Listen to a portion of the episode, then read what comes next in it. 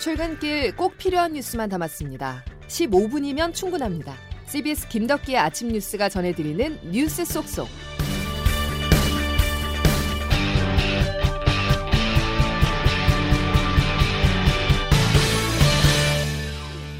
여러분 안녕하십니까. 5월 24일 김덕기 아침 뉴스입니다. 미국이 주도하는 경제통상협력체인 인도태평양 경제 프레임워크 IPEF가 어제 공식 출범했습니다.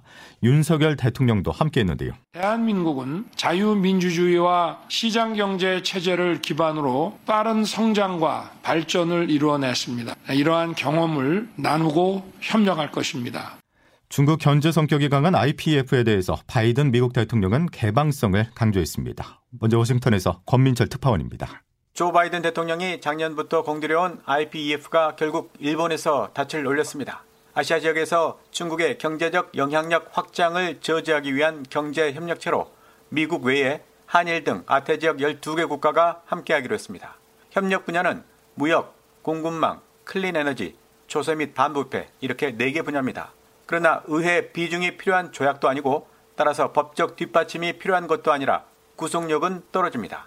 당장 미국 내에선 인플레이션이 급한데 이게 국민 경제와 무슨 상관이냐는 불만도 나옵니다. 특히 공급망 위한다면서 반도체 핵심 공급 국가인 대만은 제외시키는 등 모순도 지적됩니다.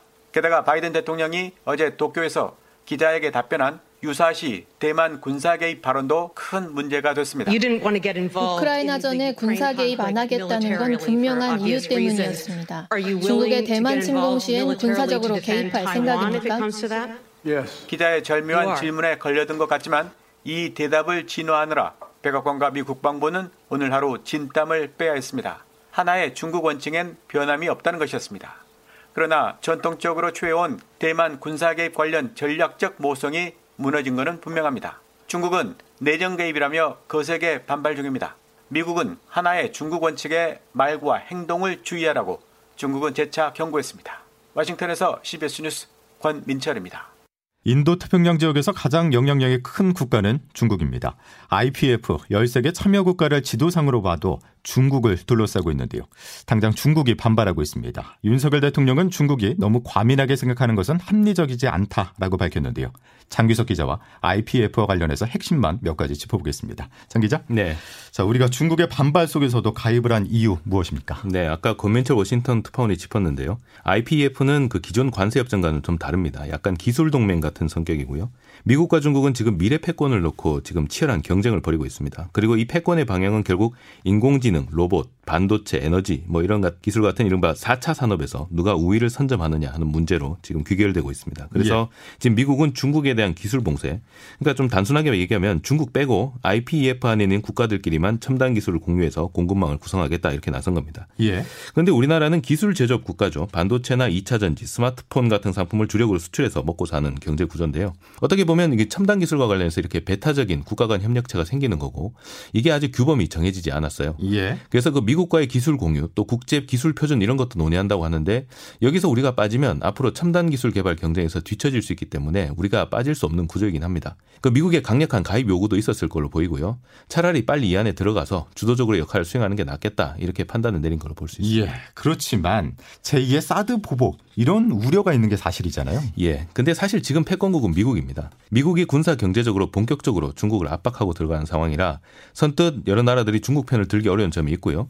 러시아의 우크라이나 침공까지 겹치면서 전 세계적으로 분위기가 중국에 우호적이지 않게 흘러가는 것도 현실입니다. 어. 중국 입장에서는 지금 매우 불편한 상황이고요. 어떻게든 우리나라가 반중 전선에 서는 걸 원치 않고 있습니다. 예, 예. 그런데 우리나라에 대놓고 경제 보복을 가했다가는 오히려 지금 고립을 자초할 수 있기 때문에 과거하고는 좀 다르게 눈에 잘 보이지 않는 형태로 회유와 압박이 동시에 들어올 가능성이 더 커 보입니다. 아, 눈에 잘 보이지 않는 형태로. 네. 알겠습니다. 여기까지 듣죠. 장규섭 기자였습니다. 8일 앞으로 다가온 6일 지방선거 국회의원 재보궐선거 소식으로 이어가겠습니다. 시간이 갈수록 선거가 다가올수록 여야가 느끼는 감정이 다릅니다. 국민의힘은 기대감이 민주당은 위기감이 커지고 있는데요. 가장 대표적 지역이 민주당 이재명 후보가 출마한 인천 계양을입니다. 애초 민주당은 낙승을 예상했었지만 최근 여론조사에서 국민의힘 윤영선 후보와 접전을 벌이는 것으로 나와 비상에 걸렸습니다. 보도에 정석호 기자입니다. 지방선거를 8일 앞둔 가운데 민주당과 이재명 위원장의 지지율이 떨어지면서 위기에 빠졌습니다. 대선 패배 이후 별다른 쇄신 없이 검수완박을 밀어붙이고 급기야 당내 성비위 의혹까지 터지면서 민심이 등을 돌렸다는 분석이 지배적입니다. 용인대 최창열 특임 교수입니다. 인천 계양을 사람들이 바보가 아닌데 또 나는 옛날에 막대기만 있으면 찍어준다는 것도 아니고 말이야. 국민의 뜻이 어디에 있나만 보면 어렵지가 않다고 정치라는 게 중도 유권자들의 어떤 방향을 보면 거의 맞아요. 민주당은 지지율 하락에 당황스럽다면서도 뚜렷한 대책을 내놓지 못하고 있습니다. 지지율이 위태로운 이재명 위원장도 앞으로는 최대한 인천 계양을 선거에 집중하겠다는 계획입니다. 우리를 통해서 희망을 만들고 했던 분들이 투표장에 가기만 하면 포기하지만 않으면 다른 분들 포기하지 않게 하면 우리가 이길 수 있다. 반면 승기를 잡았다고 판단한 국민의힘은 기회를 놓칠세라 이 위원장과 민주당을 향해 총 공세를 펴고 있습니다. CBS 뉴스 정석호입니다. 자, 선거 판세 조태인 기자와 조금 더 분석해 보겠습니다. 조 기자 어서 오시죠. 네, 안녕하세요. 앞서 정석호 기자의 리포트로 확인해 봤지만 민주당이 고전하고 있는데 그 이유 뭘까요? 네, 일단 최근 여론조사에서는 이제 옵차 범인의 접전 양상을 보이고 있습니다. 예상 밖 결과라 민주당이나 이재명 후보도 당황하는 모습인데 네, 이재명 후보가 총괄 선대위원장을 맡으면서 목표했던 게 8곳 이상 승리였는데 지금 우세를 보이는 곳은 호남, 제주, 세종 외에는 대부분 열세 혹은 접전입니다. 예. 민주당이 이렇게 고 전하는 이유 일단 외부적으로는 윤석열 정부 임기 초라는 점입니다. 임기가 시작한 지 한 달도 되지 않은 상황이다 보니 현 정권에 힘을 실어주자는 여론이 우세하다고 볼 수 있습니다. 또 한미 정상회담이라는 빅 이벤트 역시 여권에 유리합니다.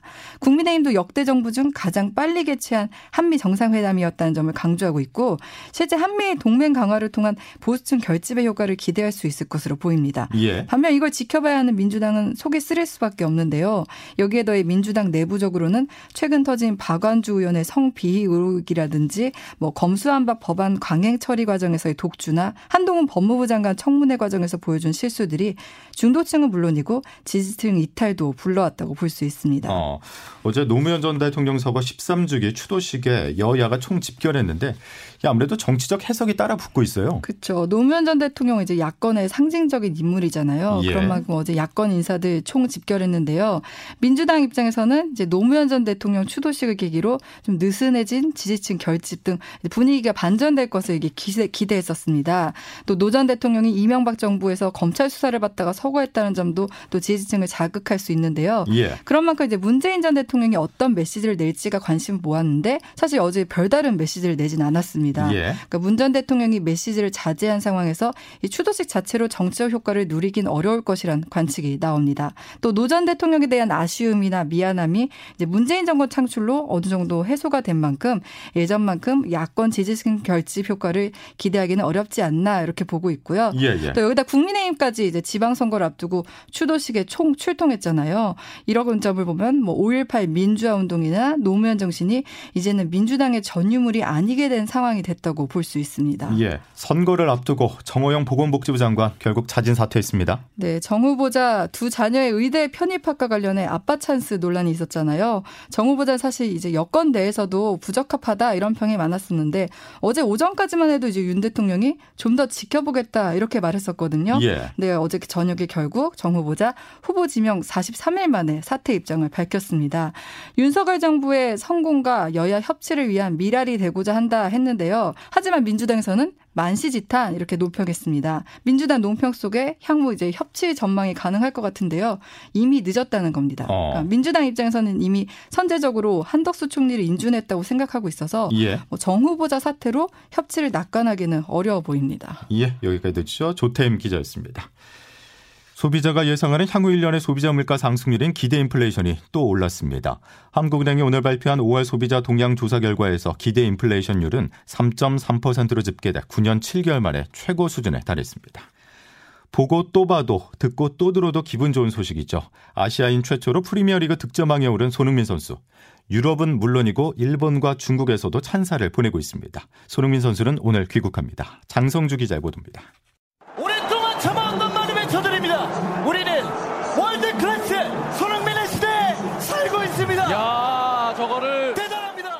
프리미어리그 역사상 25명인 득점왕 자리에 아시아 선수로는 처음 오른 손흥민 선수.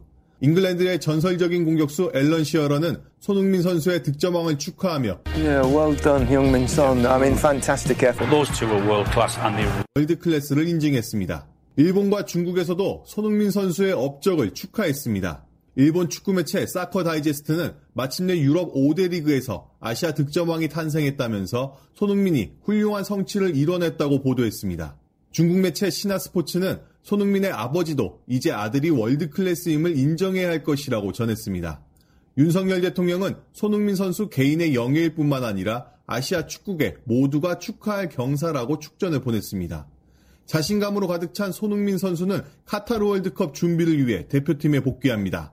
태극마크를 단 손흥민 선수는 대표팀 주장원장을 차고 다음 달 2일 브라질을 시작으로 칠레와 파라과이 등 신선전을 치를 준비에 나섭니다. CBS 뉴스 장성주입니다.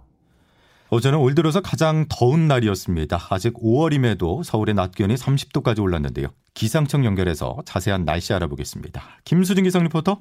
네, 기상청입니다. 예, 올여름 날씨 전망이 어제 발표됐는데 어떻습니까? 예년보다 많이 더울까요?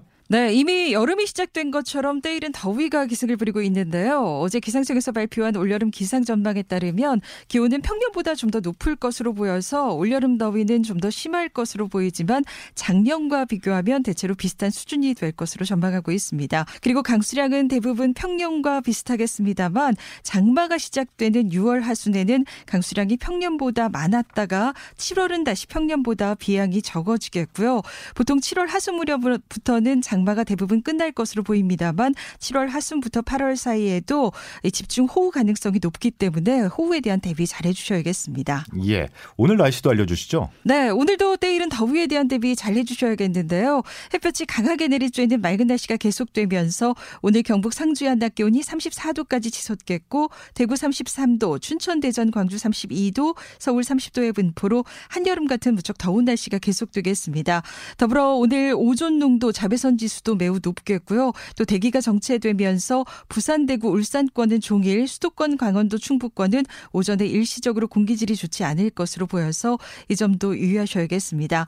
다만 이번 주 목요일에 중부와 전북, 경북 일부 지역을 중심으로 비가 내리면서 미세먼지도 씻어주고 고온 현상도 잠시 누그러질 것으로 전망하고 있습니다.